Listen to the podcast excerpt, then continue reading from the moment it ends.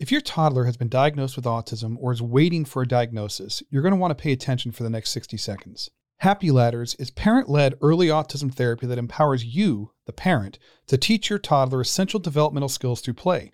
Studies have shown that the parent led model is highly effective while eliminating frustration over long wait lists or the worry about losing precious developmental time, all without the disruption of people coming into your home. Happy Ladders includes activities that target 150 essential developmental skills every toddler needs, as well as assessments in four different developmental areas. There's also an exclusive community of parents just like you and professional coaching to ensure success for both you and your toddler. To learn more, get a free trial, and take advantage of an exclusive limited time offer for my listeners, visit happyladders.com. That's H A P P Y L A D D E R S. Use the code TheAutismDad at checkout to save 50% off the monthly membership. Plus, get a free one on one session as well as access to the Tantrums and Meltdown mini course. This is a limited time offer, so act now. If your toddler has been diagnosed with autism or is waiting for a diagnosis, you're going to want to pay attention for the next 60 seconds. Happy Ladders is parent led early autism therapy that empowers you, the parent, to teach your toddler essential developmental skills through play. Studies have shown that the parent led model is highly effective while eliminating frustration over long wait lists or the worry about losing precious developmental time, all without the disruption of people coming into your home. Happy Ladders includes activities that target 150 essential developmental skills every toddler needs, as well as assessments in four different developmental areas. There's also an exclusive community of parents just like you and professional coaching to ensure success for both you and your toddler. To learn more, get a free trial, and take advantage of an exclusive limited time offer for my listeners, visit happyladders.com. That's H A P P Y L A D D E R S. Use the code TheAutismDad at checkout to save 50% off the monthly membership. Plus, get a free one on one session as well as access to the Tantrums and Meltdown mini course. This is a limited time offer, so act now.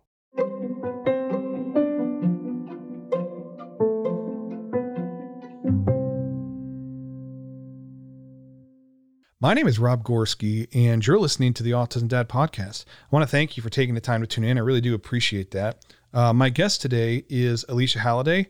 She is the Chief Science Officer over at the Autism Science Foundation. She oversees uh, all of their science programs. Um, she holds a PhD in psychology from Rutgers University and has completed a postdoctoral fellowship in both pharmacology and toxicology at Rutgers University as well. Um, she was on the show, I, was, I think we figured it was like three months ago. Actually, the way that we figured this was uh, as I'm recording this, recording the interview, we were uh, my my kids and I were on day 150 of COVID lockdown, and I remember when we spoke last time, it was like day 75 or something like that. Uh, so it's been it's been about three months. So it's been half a COVID lockdown ago. Is kind of the way we were jokingly figuring it out.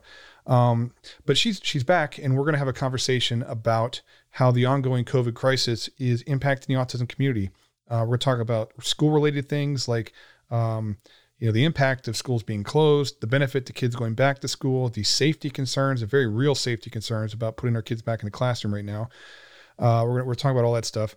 Talk about the stresses that families are facing right now as a result of you know uh, loss of employment, um, financial strain, uh, emotional stress, things like that.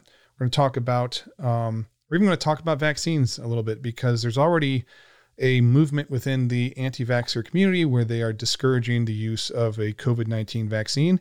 Uh, and that's, I mean, that's messed up for a million reasons. So we're going to kind of touch base on that too. So uh, stay tuned. We'll be right back after this quick commercial break. Thanks. And we're back. And uh, as I said in the intro, Alycia Halladay is uh, back again. We were just trying to figure out before we started recording. I don't have the dates on my head, but it was it was like half a lockdown ago.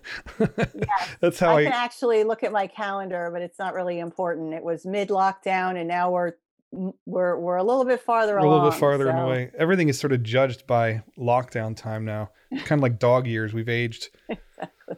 Ugh, crazy. A- anyway, Alycia is the uh, chief science officer at the Autism Science Foundation, and uh, she's back again today. We're going to have a couple of uh, some conversation about what they've been up to uh, as as uh, the sort of COVID nightmare has just sort of taken over. it's like a dream. To put it lightly, I yeah. use profanity. Yeah, so. you just can't. You just can't wake up from it. It's like that. like you know, you're you just it's like that dream that just keeps going on and on and on, and it's a nightmare. Uh, but thank you for taking the time to come on the show. Man. Oh, I really thank appreciate you for for having me on. Um, f- for people who maybe missed the last episode, or uh, and I'll link to that in the the notes so you can go back and that was a fun one too.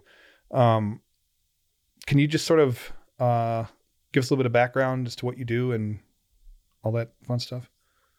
Yeah, so the um, Autism Science Foundation was formed in or established in 2009 um, with the goal of focusing on science and research. So um, there were other autism organizations out there, good ones that were promoting awareness and um, advocating for important laws, including insurance laws, to be um, implemented or even written.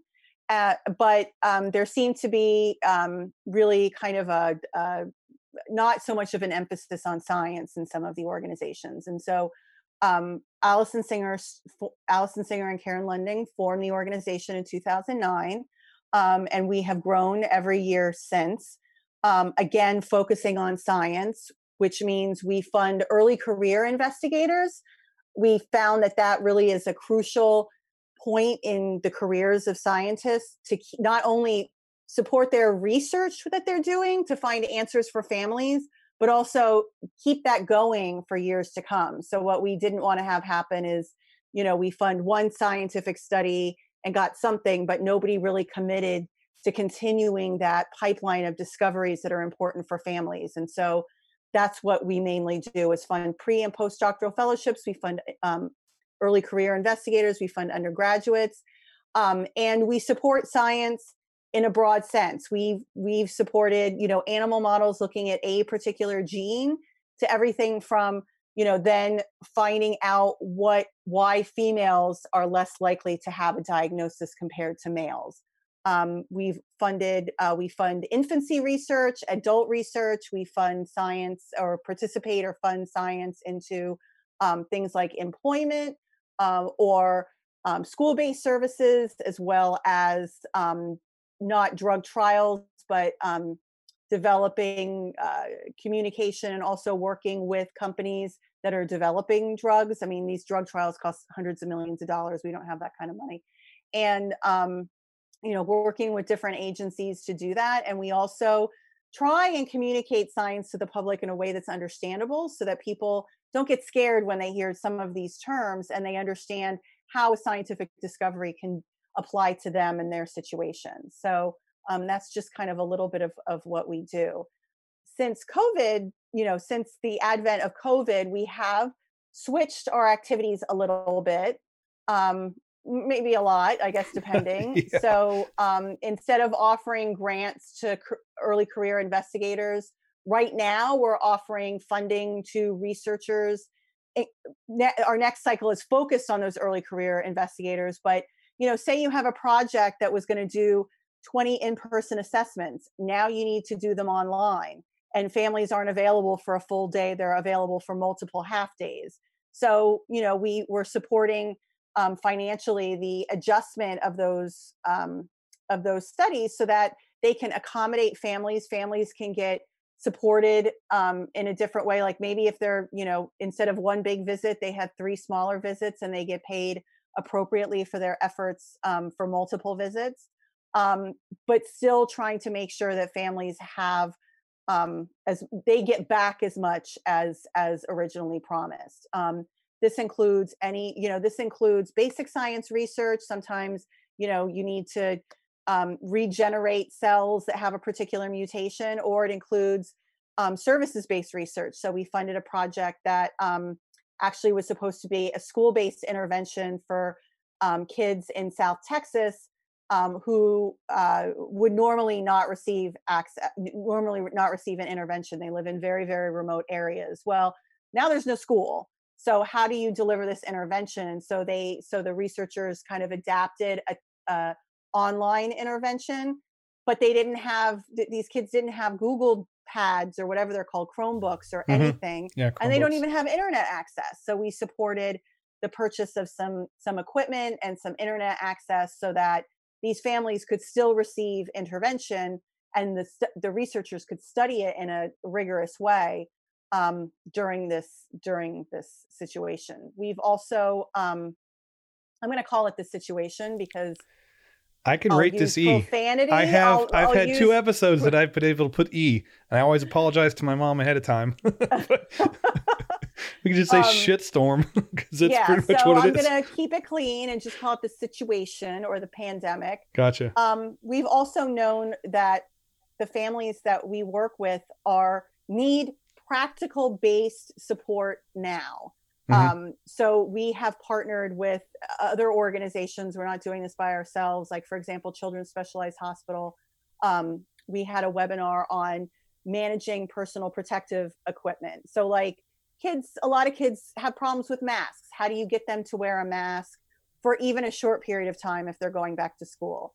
um, what about the effects of social distancing in general you know the masks itself has created you know a whole slew of problems for kids on the spectrum not just in terms of wearing one but interpreting facial expressions when other people are wearing them. When you can't see the facial expressions. you can't see the facial expressions. And so kids that are being taught really you know have made huge strides in understanding those facial expressions get incredibly frustrated and i completely get it. Um, we've also had you know webinars on things like resiliency and trauma um, a lot of families are very worried that this is going to this you know is going is going to create altogether is going to be a traumatic event which is going to be exact you know it gets gets exacerbated as long as we go or as Mhm. you know the more we go but even for that short period of time was traumatic and how do you manage that and what resources do you turn to um, we're working with the els for autism center on a um, an initiative that is going to continue post situation slash pandemic on siblings so providing support to siblings um, who are not on the spectrum um, who do have brothers and sisters who are on the spectrum and um, this was actually initiated because a lot of college students are now home again and um, you know have been used to living apart from their family and now they're home again and so um, a number of them you know want to be helpful but don't really know the new fi- family dynamic and Mhm. also you know want to help in a bigger way than just um, you know just through the pandemic. So those are some of the examples of the webinar series that we have. We're also working with um, the autism navigator which is um, an online tool for very young kids. So these are families of kids anywhere from six months to 18 months of age that uh, you know and even younger or even older that these parents have concerns about their child's development and you know in this social distancing situation a lot of them are not able to get in-person assessments hmm and they're also not able to take their children to early intervention therapies.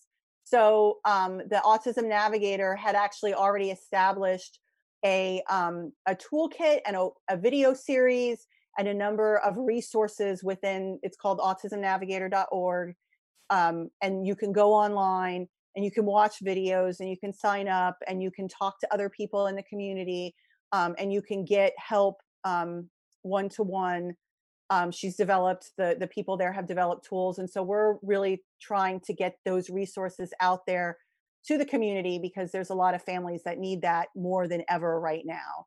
Um, so and, th- and then we're you know doing things across the spectrum. So not just for those that are young we had webinars on employment right so um, no matter where you are on the spectrum, employment options have been changed dramatically. And what does that mean for people who, you know, used to go into an office and have that, and now they have to work at home or maybe have lost their employment opportunities depending on what jobs they have. Um, so how, you know, how do you adjust to this new, probably new economy? So, you know, those are just you know some of the online offerings that we have have done. We you know we also have done the covid grants. Um, we're offering we're having you know some more fun events for families to kind of decompress.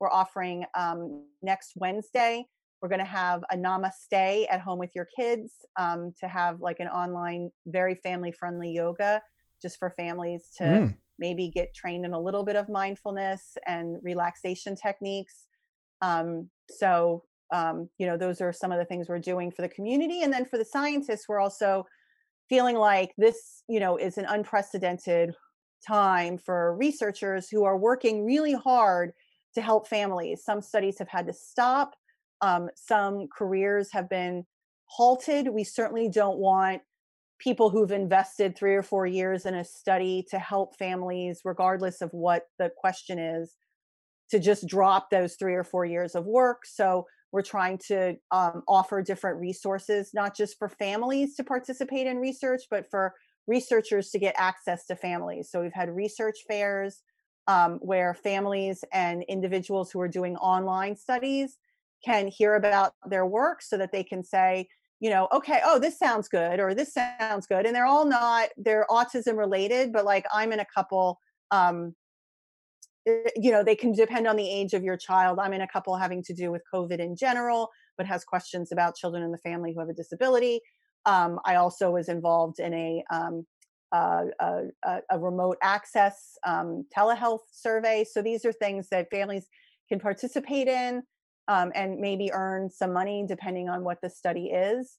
Um, and then also other resources for researchers like um, webinars, like we're just trying to disseminate webinar series. And also we've compiled a list of alternative data sources for researchers so that they can access other people's data instead of having to collect their own. So, um, you know, we're just trying to keep things moving along science wise because we had had a period of really you know blossoming discoveries and really you know having families be able to help figure out what's going on um, and what they can do and and that's really kind of been on on you know on on pause.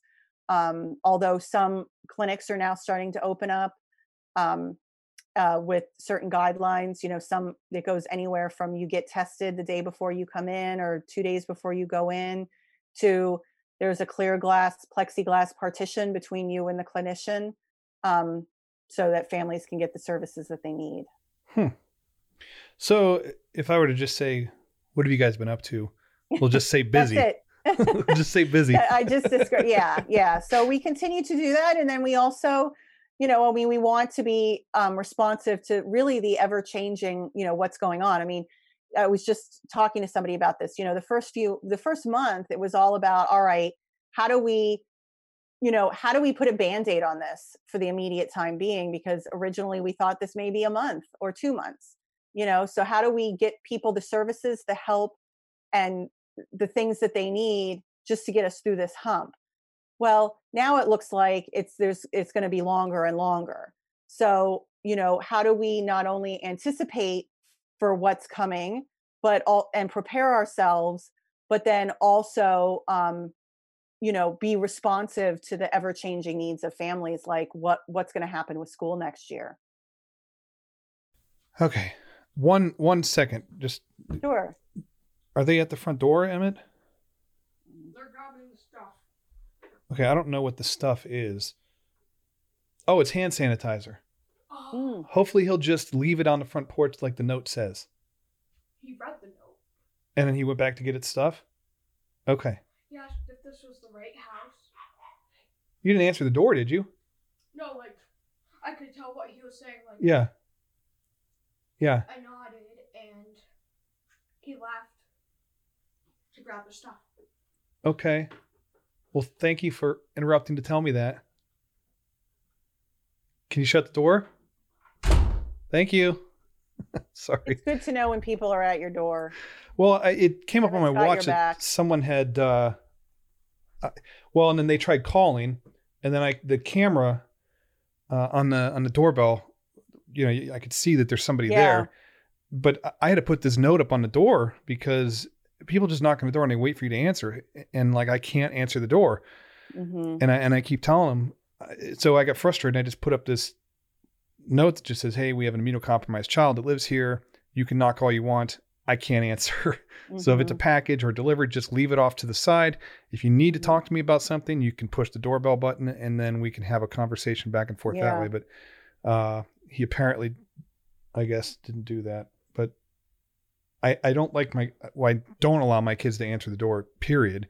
Because uh, especially where we live, but especially now, mm-hmm. and, and uh, so he Emmett, you met Emmett last time. Yeah, yeah, yeah. He he is he has designed these notes on printer paper that he just smacks up to the glass on the door. oh, what do they say? Thanks is, is, the big one he does. So when they drop something Yeah. off, he just smacks on the door and it says thanks. Oh, so he sees them and puts Yeah. the note up so he could. Oh, that's nice. yeah. So he's Because then everybody gets somewhat of a personal connection. I mean, yeah. And it's I mean it's I like the fact that he's sort of thinking outside the box and he's um you know, we've become pretty isolated with all of this. mhm. well, completely isolated, and that's by design. Uh, but it's nice to see, you know, him making connections or even thinking to do that, you know, and then coming up with a, a creative way to problem solve how we do that rather than just Yeah. using the camera and the doorbell that we have, which is much easier. But, you know, A for effort, and it works. Yeah, yeah. I like that he's making signs and putting them up and holding them up for people. Yeah. Well, he. He pulls the curtain back and he just slams it in the glass.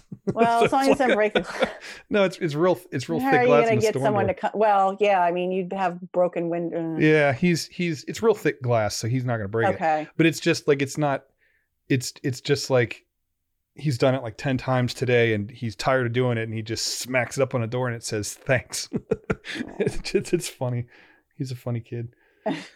Oh God. Um. I don't remember what the last thing you said was.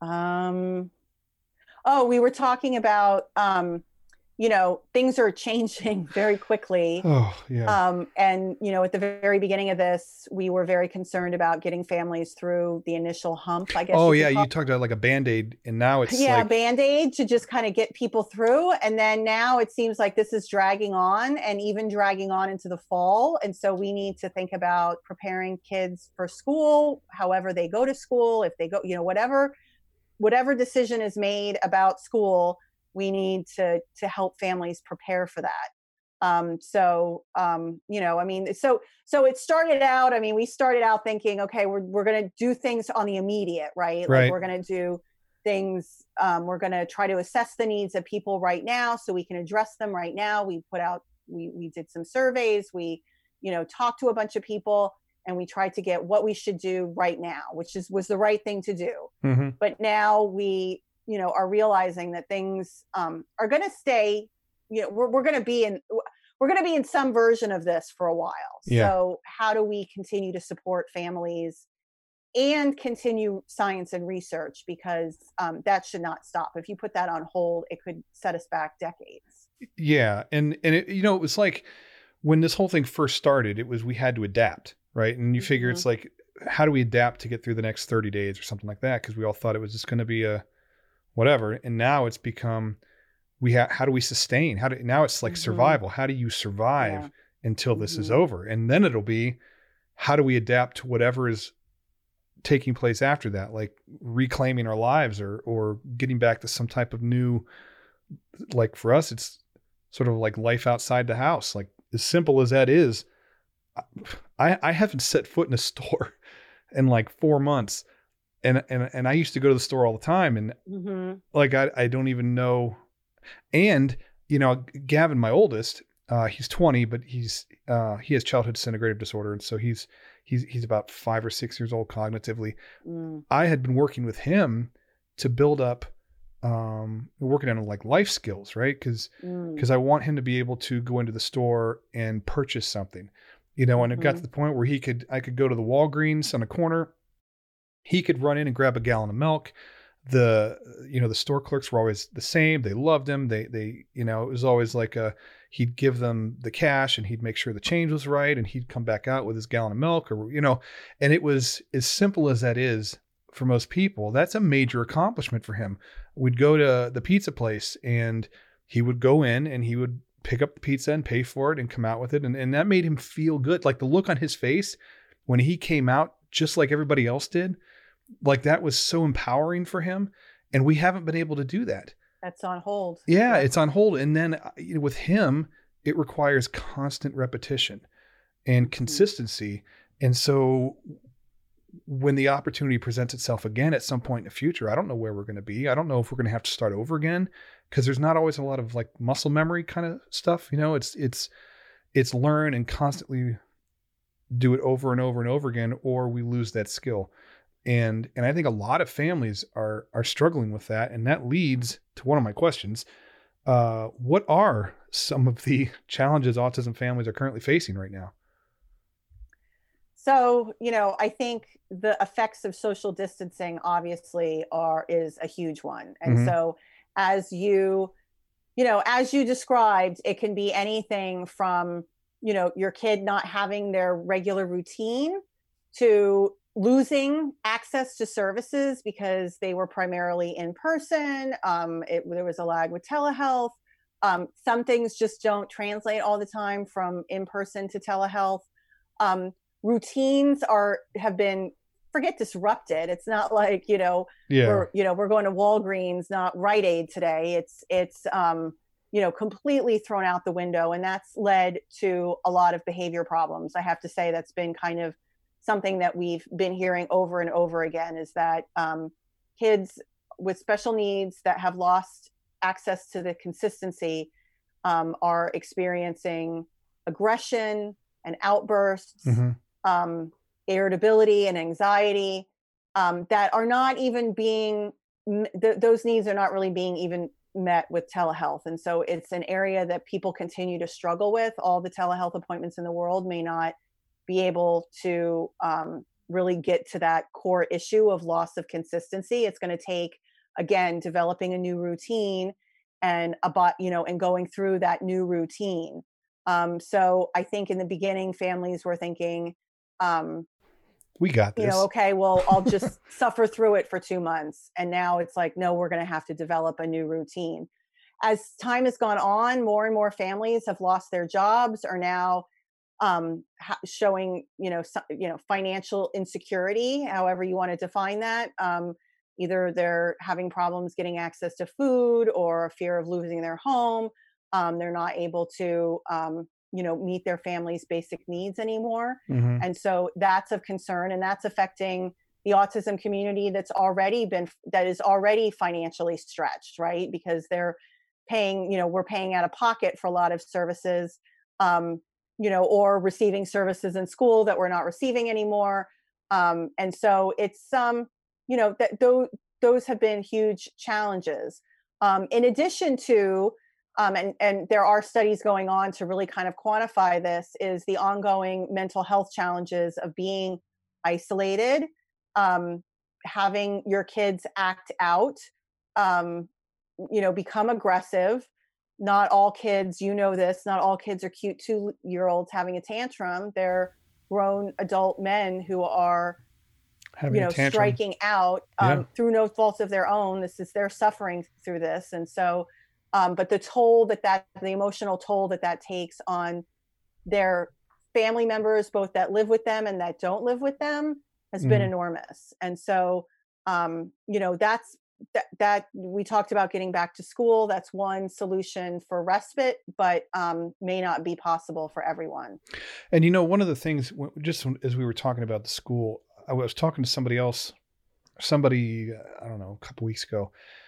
And, you know, initially we had to deal with, okay, the schools are shut down. So we're moving to remote learning. So we're disrupting their routine that they had every day because they were in school every day. There was fallout from that. Mhm. By keeping them home and having to educate them at home, we're disrupting their home routine. And so it's like a double whammy. Like Yep. like we're screwed no matter what we do Mhm. and and you in order to to address it you have to you have to now develop a third routine which they're going to be Mhm. resistant to and and find a way to balance it what emmett what We have an issue. no there, there is no issue right now Fine. what The hand sanitizer is fine, okay but the sealing was not put on. okay the ceiling oh seal Yeah. okay all that stuff can wait Okay.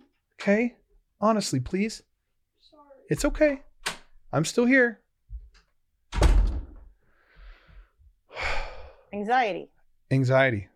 Yes, a lot of anxiety. You you you rip up their routine and and this is just an example Mhm. of of uh and I'll probably just leave that in because it's reality for us right now. Oh yeah. You- oh yeah. you- and it's going on in kids without ASD or Yeah. special needs, right? So imagine what it goes on with kids and you nailed it on the head. It's not just their school routine, which they Mhm. become accustomed to, but it's now their home routine. And the also, you know, the uncertainty of what's going to happen down the road is anxiety provoking for families and for, you know, some cognitively abled kids, right? Mhm. So they don't know what's going to happen. I get asked by my daughter who isn't on the spectrum all the time like are we going back to school? What's going to what's it going to look like? And I have to say I don't know right now. Well, that's not what I want to say to, you know, like I want to be a parent and say this is what's going to happen. We're going to do this, we're going to do this, we're going to do this. And so imagine, you know, having that when that's what you rely on is like I expect this to happen Yep. and I know this is going to happen. And, you know, being at home, it disrupts your home routine, but it also leads to a certain sense of uncertainty because you're trying to mix the two. Um, you know, parents are trying to adhere to some school routine or some some past routine. So we Mhm. don't even call it school routine, some past routine.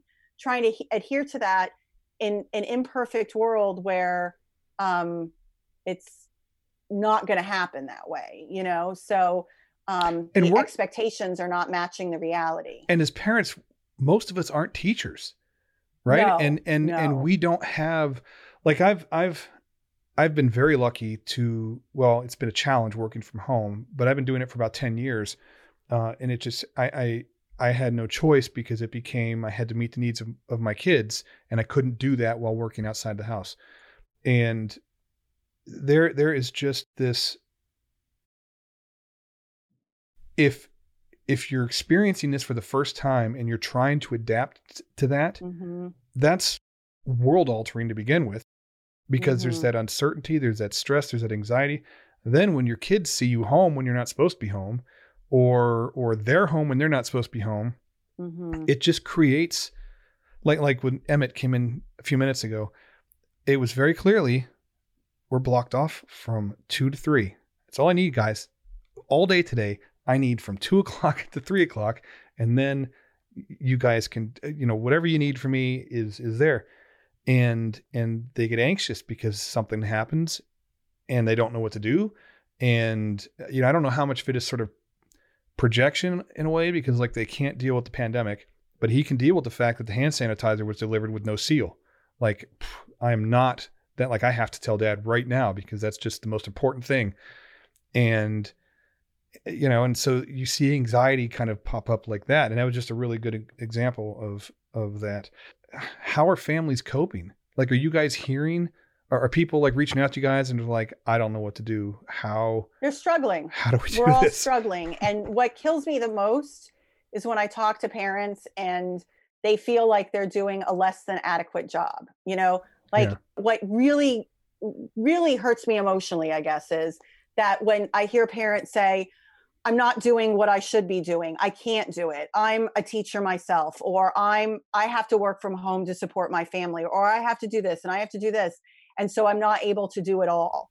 And that's what what really hurts to hear, right? Is that families are holding themselves up to like such a high Impossible because they do standard. they have to be on right like you have to be super dad they you have to be on all the time and when you can't be you feel like a failure and Yep. so that i think is the most uh, that hurt th- when i hear that i get really i'm getting emotional now i, I get know. really emotional um the rest the the other the just the frustration and the there's also you know um you know frustration at you know anger at this whole situation which i can completely empathize with and just you know be like we're all feeling it. Go ahead and just feel all those feels because this is what's happening. And i can totally understand how parents feel exhausted and anxious. And in fact you know we're all anxious. Parents are anxious. Teachers are anxious it's going to we can't help it. I'm not saying we're doing anything wrong it trickles but down. the kids are going to feel it. Yep. and there's no way i mean there are some times where i'll just have a bad day and i'll yell at the girls and i'll just be like that wasn't about you. That was about me.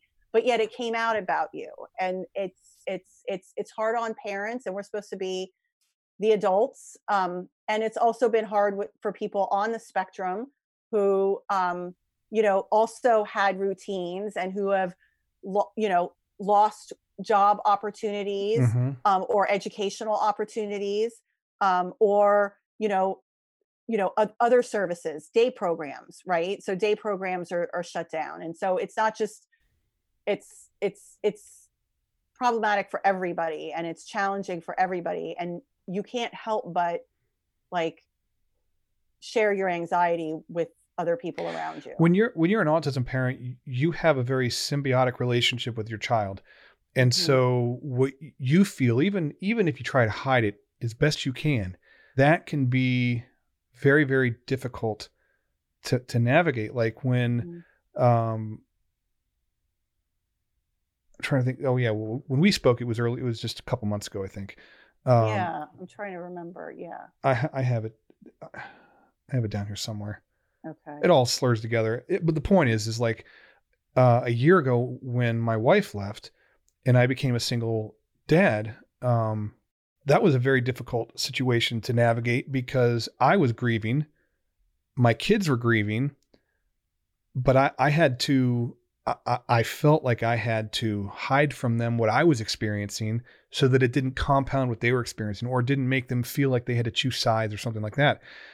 And and when as this thing just sort of drags on, you know, we, uh, you know, I, I might be anxious about the mortgage, or I'm anxious because, uh, you know, my income hasn't been what it has been, and you know, I don't want to tell the kids that, but I have to say, okay, guys, we're going to back off of this because we need Yeah. to, you know, things are going to be a little tighter this month or something like that.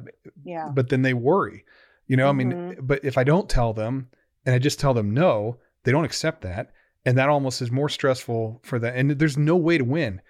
And and so you're right. You do. I, I've talked to people, and I've talked about this for years. Like I, no matter what I do, one of the first things you have to accept when you become a parent to a child with special needs is that no matter what you do on your best day, it will never be enough to meet all of their needs Mhm. because you're human and, and Mhm. you are you are a human being charged with a job that requires superhuman abilities and and just because you can't meet that doesn't mean that you're failing Mhm. it doesn't mean that you're a bad parent it means that you're human and you have limitations and there is no one on this planet harder on me than i am on myself Mhm. and so when you when you hear those people say that it's they they judge themselves so harshly and that is so demoralizing and i It's and i I hate yeah. hearing that from people because it's so heartbreaking.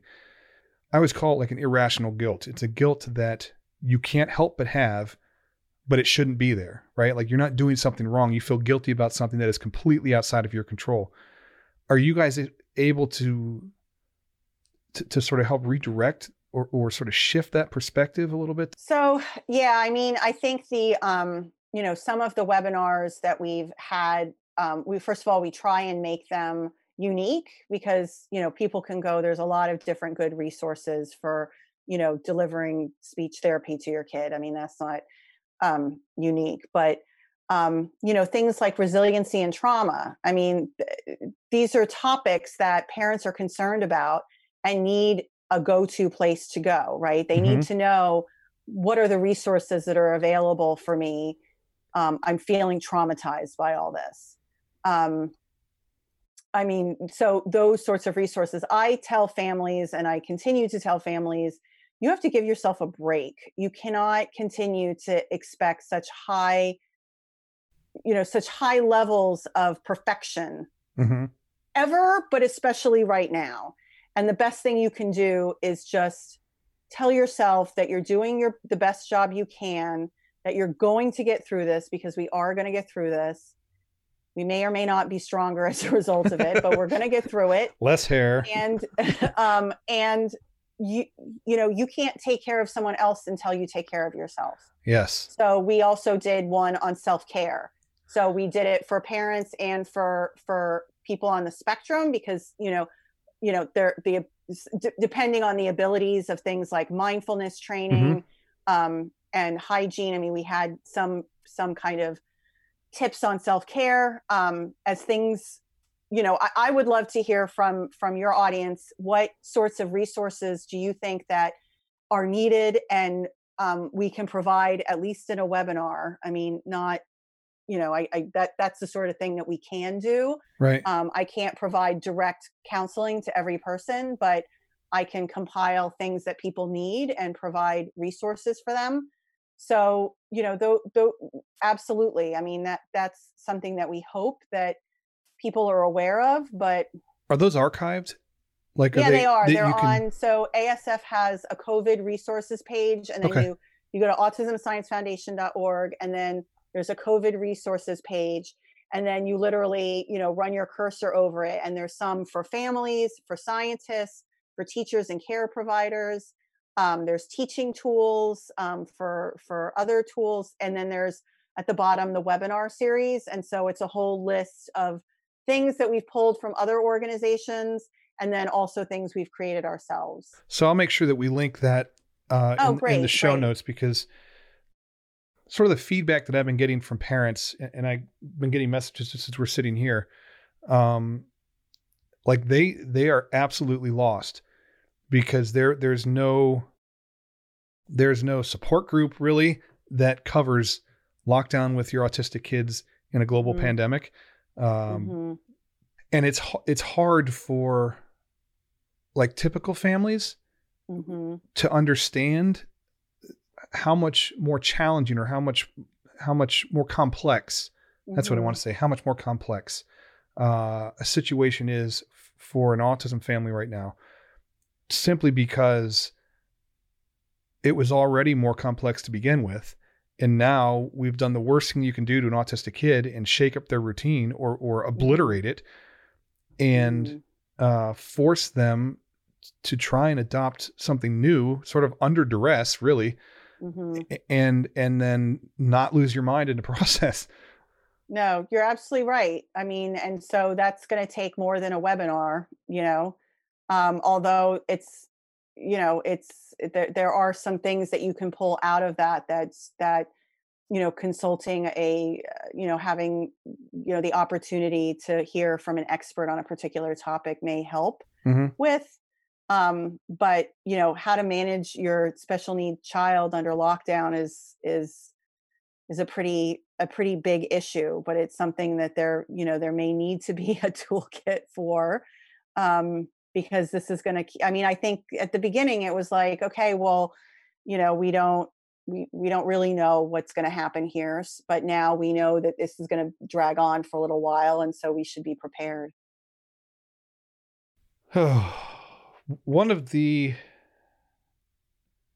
this whole it really is it's it's so exhausting to to uh and it's demoralizing i think in a way because like a lot of times you can say okay well summer break is over in the middle of august so i have to make it to the middle of august we have no idea when this is going to end and so the light at the end of the tunnel just is it just it's like that uh we have um we used to have a restaurant around here called Joe's Crab Shack.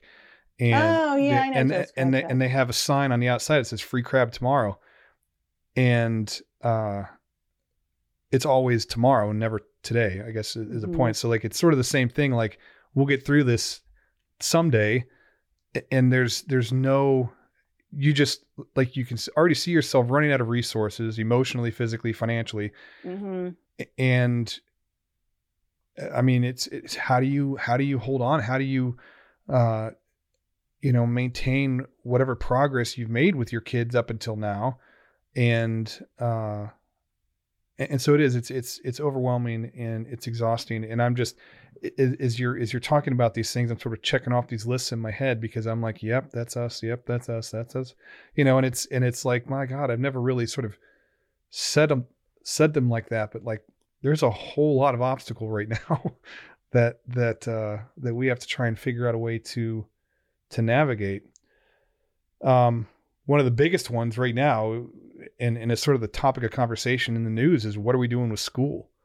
Mm-hmm. So, what what what do you guys see happening as far as school goes uh, for this coming fall? So that depends on where you live um, what state you live in and when your school would normally open. So um, I've heard differences um, in based on school district in the same state. Um, there are different plans afoot to do either, you know, all on. Uh, most schools are trying to open in some way, which we talked about. I think is important because um, for many reasons we need to get back to school. Um, there's nothing like having that in-person interaction Mhm. between a teacher and a student in a in a school setting. Um, it's not just a notion; it's an established practice. Um, but there are also kids that rely on school for nutrition um, and for food and for you know other services, right? They've been saying um, safety, like kids, teachers pick up on a lot of abuse mhm, and things like mhm. that, and now there's no one there to protect the kids. Right. Yeah. Right. Mental health, right? And not that parents can't manage their own child's mental health, but like sometimes it takes a guidance counselor, a school nurse to maybe point something out. So we Mhm. do have to get back to school. The issue is whether or not what safety precautions are we going to take? And so some school districts have plans, some don't. Some of them are doing um, morning, some of them are go- doing afternoon. Some of them um, are opening completely five days a week. And if you're not comfortable, you have an online teaching option. Um, you know, so there's different variables depending on where you live and when your school opens, right? Because some schools are opening in August and some wait until September when, and so things could look a little bit different in September compared to August.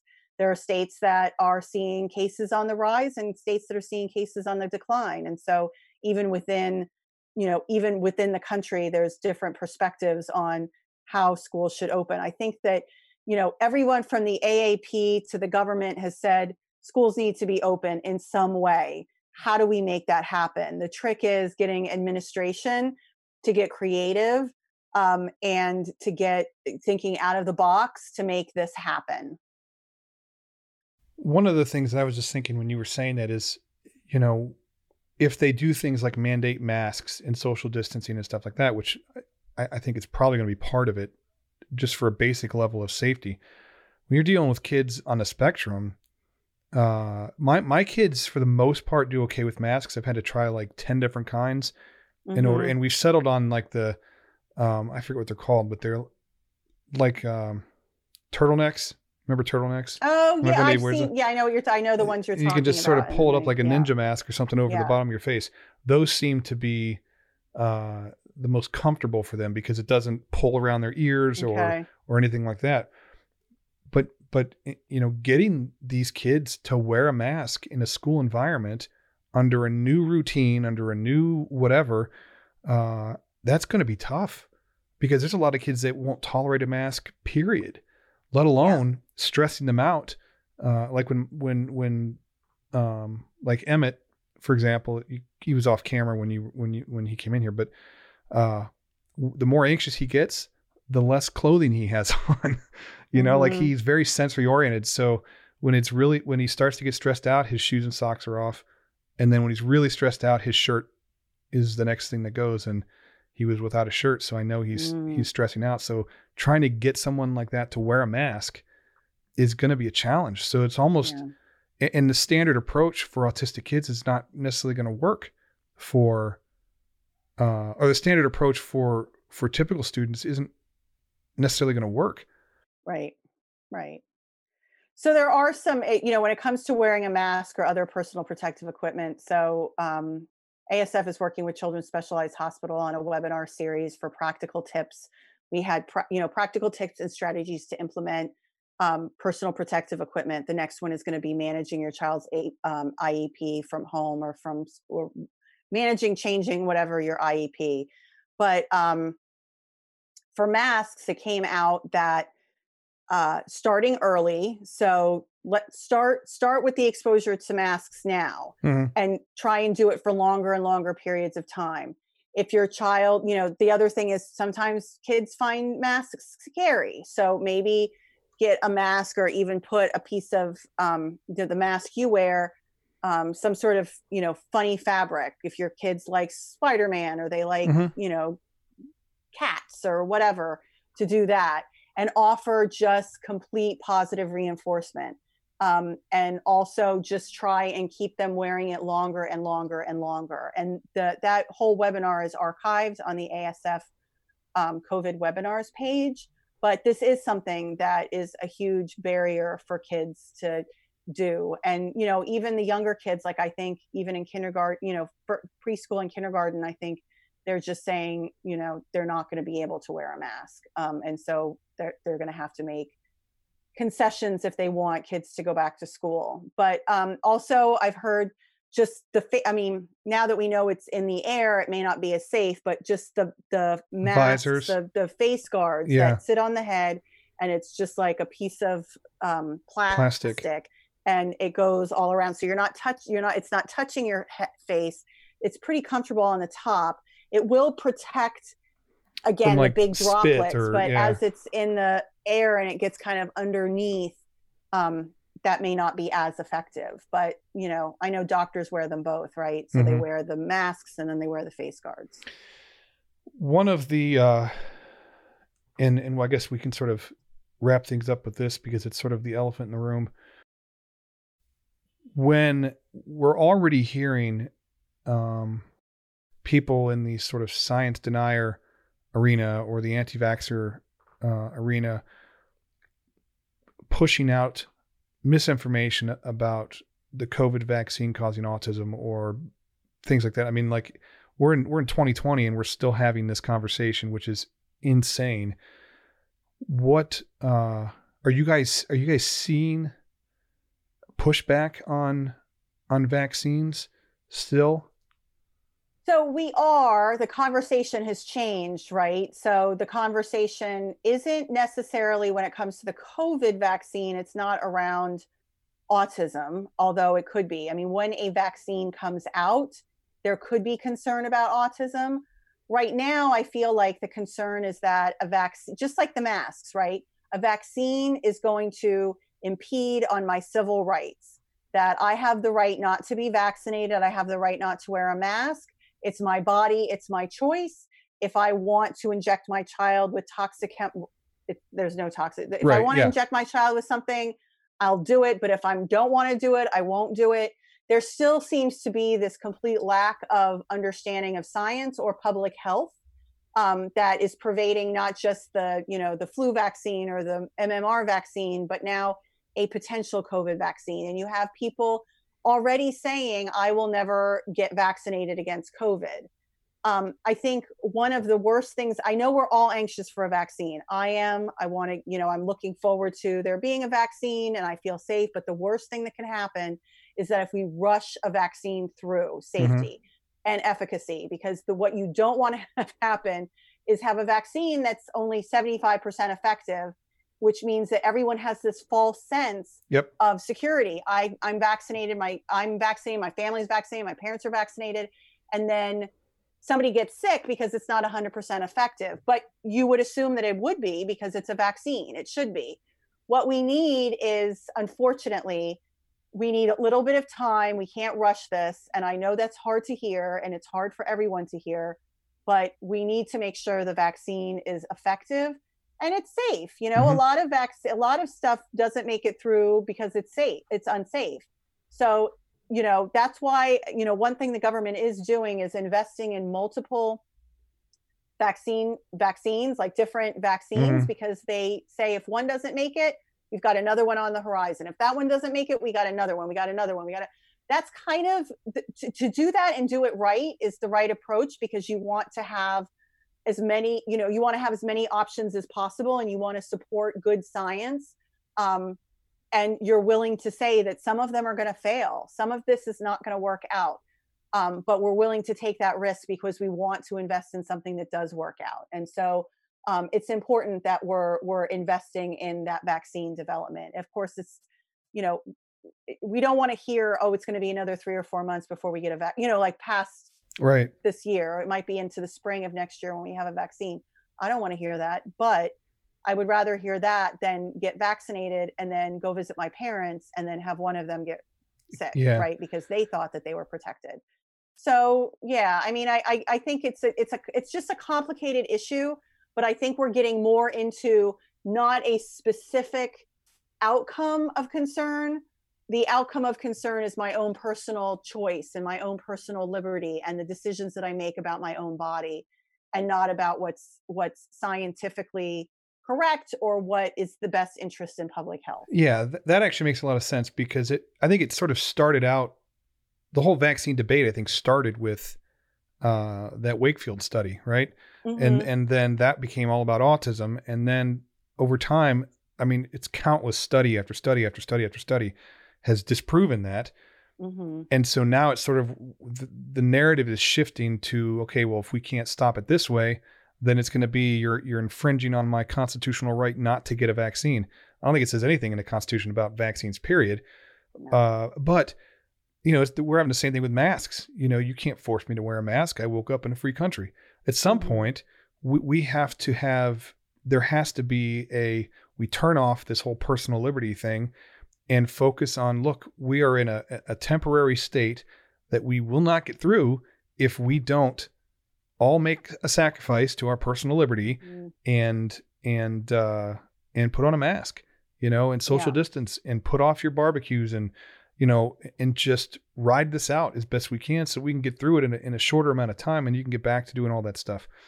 I was just talking to my mom about uh, the vaccine, uh, you know, the other day, and and like my personal concern is it's less about the safety side of it because I mean I think vaccines are sort of delivered like they, the delivery is kind of the same similar thing right? So safety wise i think they they have that uh, but it's it's the the uh, efficacy like i don't want a false sense of security. I, I don't want to have something just to shut me up and and then go outside thinking we're okay and and have it be ineffective like a like a bad uh, some years they have flu shots that are only 30% effective or something, you know, because mm-hmm. the strain mm-hmm. changes. I don't want something like that. Yeah. I'd rather them take their time and get it right so that it helps the most people uh, for the longer period of time. Um, my last question is Do you guys have vaccine related info and resources? So if parents are concerned or people yes. are worried about this, can they you have something that they can they can check out and get science and resources and and facts because facts are sort of an, an endangered species right now we absolutely do so if you go to the autism science foundation homepage mm-hmm. um, let me give you the exact right um, if you go under what is autism, there's a whole section on vac- autism and vaccines. Now, okay. when it comes to autism and vaccines, we have a comprehensive library of not just the summary of the studies, but links to the abstracts of the studies. Um, we've broken it down to the vaccine itself, to thimerosal, to different types of vaccines, whether it's the flu vaccine or DPT or MMR. Mm-hmm. Um, so when it comes to autism, we have that. Now, we don't really know much about the COVID vaccine right now. There is a resource at the Children's Hospital of Philadelphia um, called the Vaccine Education Center, and they've actually compiled what is actually known about a vaccine, about a COVID vaccine. Um, and it's covidvaccineanswers.org, C O V I D, vaccineanswers.org. Mm-hmm. And everyone should feel free to reach out to that. I do also want to make one comment about understanding science that's happened really just like taken off during this age of age of COVID or whatever, is that um, journalists and the media are are less are are really on top of what's hot what's new what's different what can i what what can i report that no one else is reporting about this? And so they're turning to something called preprints so preprints are something where you submit a journal to an art uh, uh, uh, submit an article to a journal mm-hmm. they have peer reviewed people that read it and then they they say you got to do another experiment you can't say this this analysis is inappropriate you can't make this conclusion and it gets published in order to kind of speed up scientific discovery, there was a movement, the preprint movement was that you submit your article to a preprint server before it gets reviewed. And in fact, in the field of genetics, it's been revolutionary. It has really shifted in a good way the way people collaborate with each other. They'll see, oh, they're looking at this. Why don't we look at this? Why don't we call them, do a study together? I mean, it has really been amazing. However, in when it comes to COVID, it's had the unintended consequence of having journalists in the media go in and look at these preprints which have not been vetted and we're seeing this with the the you know some of the early treatments that they haven't really been vetted they haven't been reviewed but they're getting reported on by the media because they're out there in the preprint world and the media doesn't know that this is not for public consumption. It's for scientists to share ideas with each other and to speed up science but it's no substitute for a published article. But mm-hmm. yet they're up there they're quick they're fast you can you know download the figures really quickly. And i think there's been a lot of misinformation going on about covid thanks to what really is a great thing which are preprints but they're allowing media access to things. I mean a lot of the things about um, some of the early treatments the erythromycin and hydroxyquinolone trials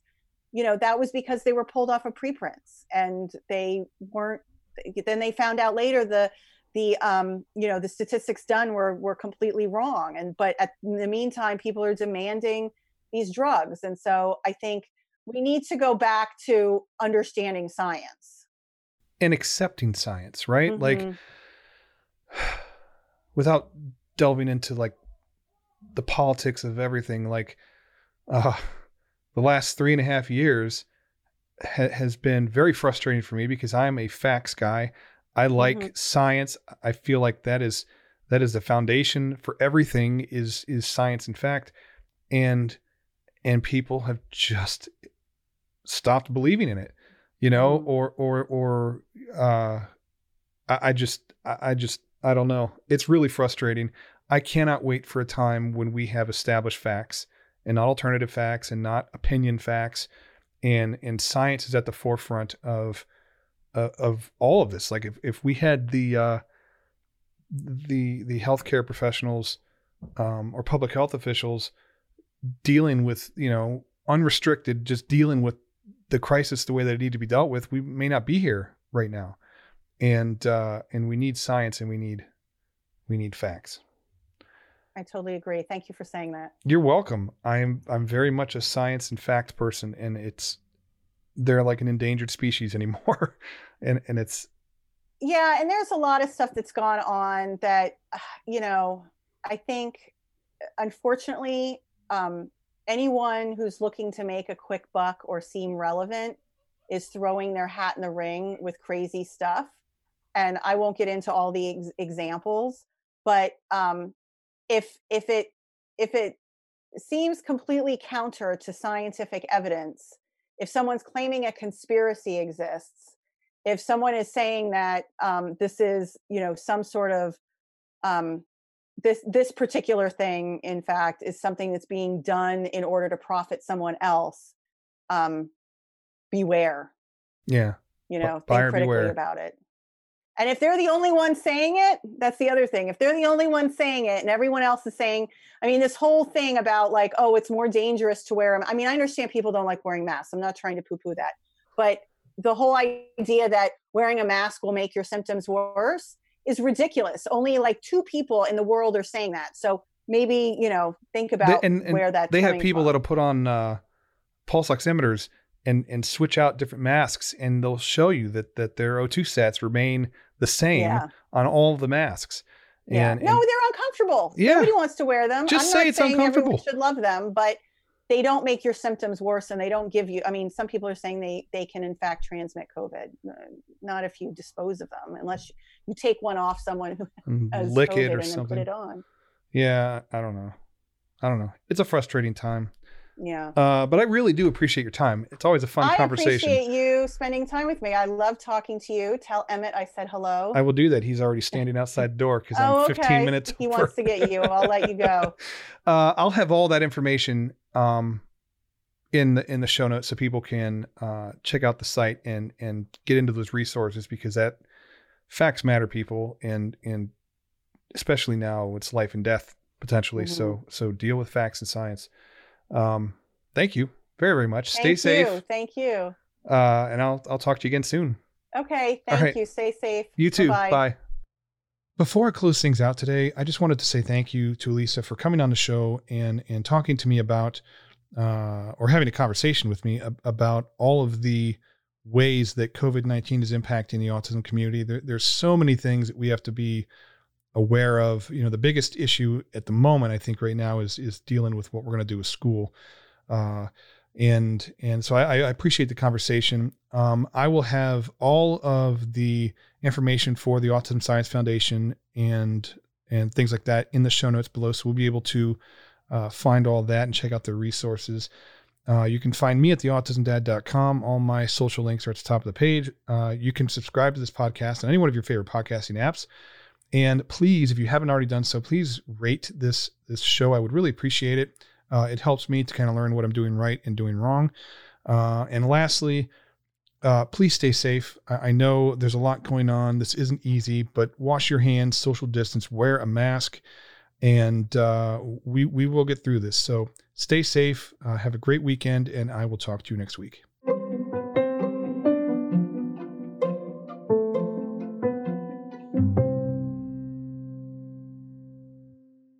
Autistic kids can sometimes struggle to learn new skills such as riding a bike, reading, or simply having a conversation to a high level of proficiency and automaticity. Brainiac is a brain enhancement program that gets to the root of the problem. It builds stronger brain and body connections that elevate learning capacity within four to six months. Brainiac cross trains motor movement, visual, auditory, and cognitive thinking connections using fun, interactive video games. Strengthened connections allow kids to learn new skills and perform them automatically with more confidence and greater independence. Brainiac is for homes and schools. Visit kinuu.com, that's K I N U U.com, and be sure to use the code The Autism Dad at checkout to save $500. It's a limited time offer and it will expire on May 31st.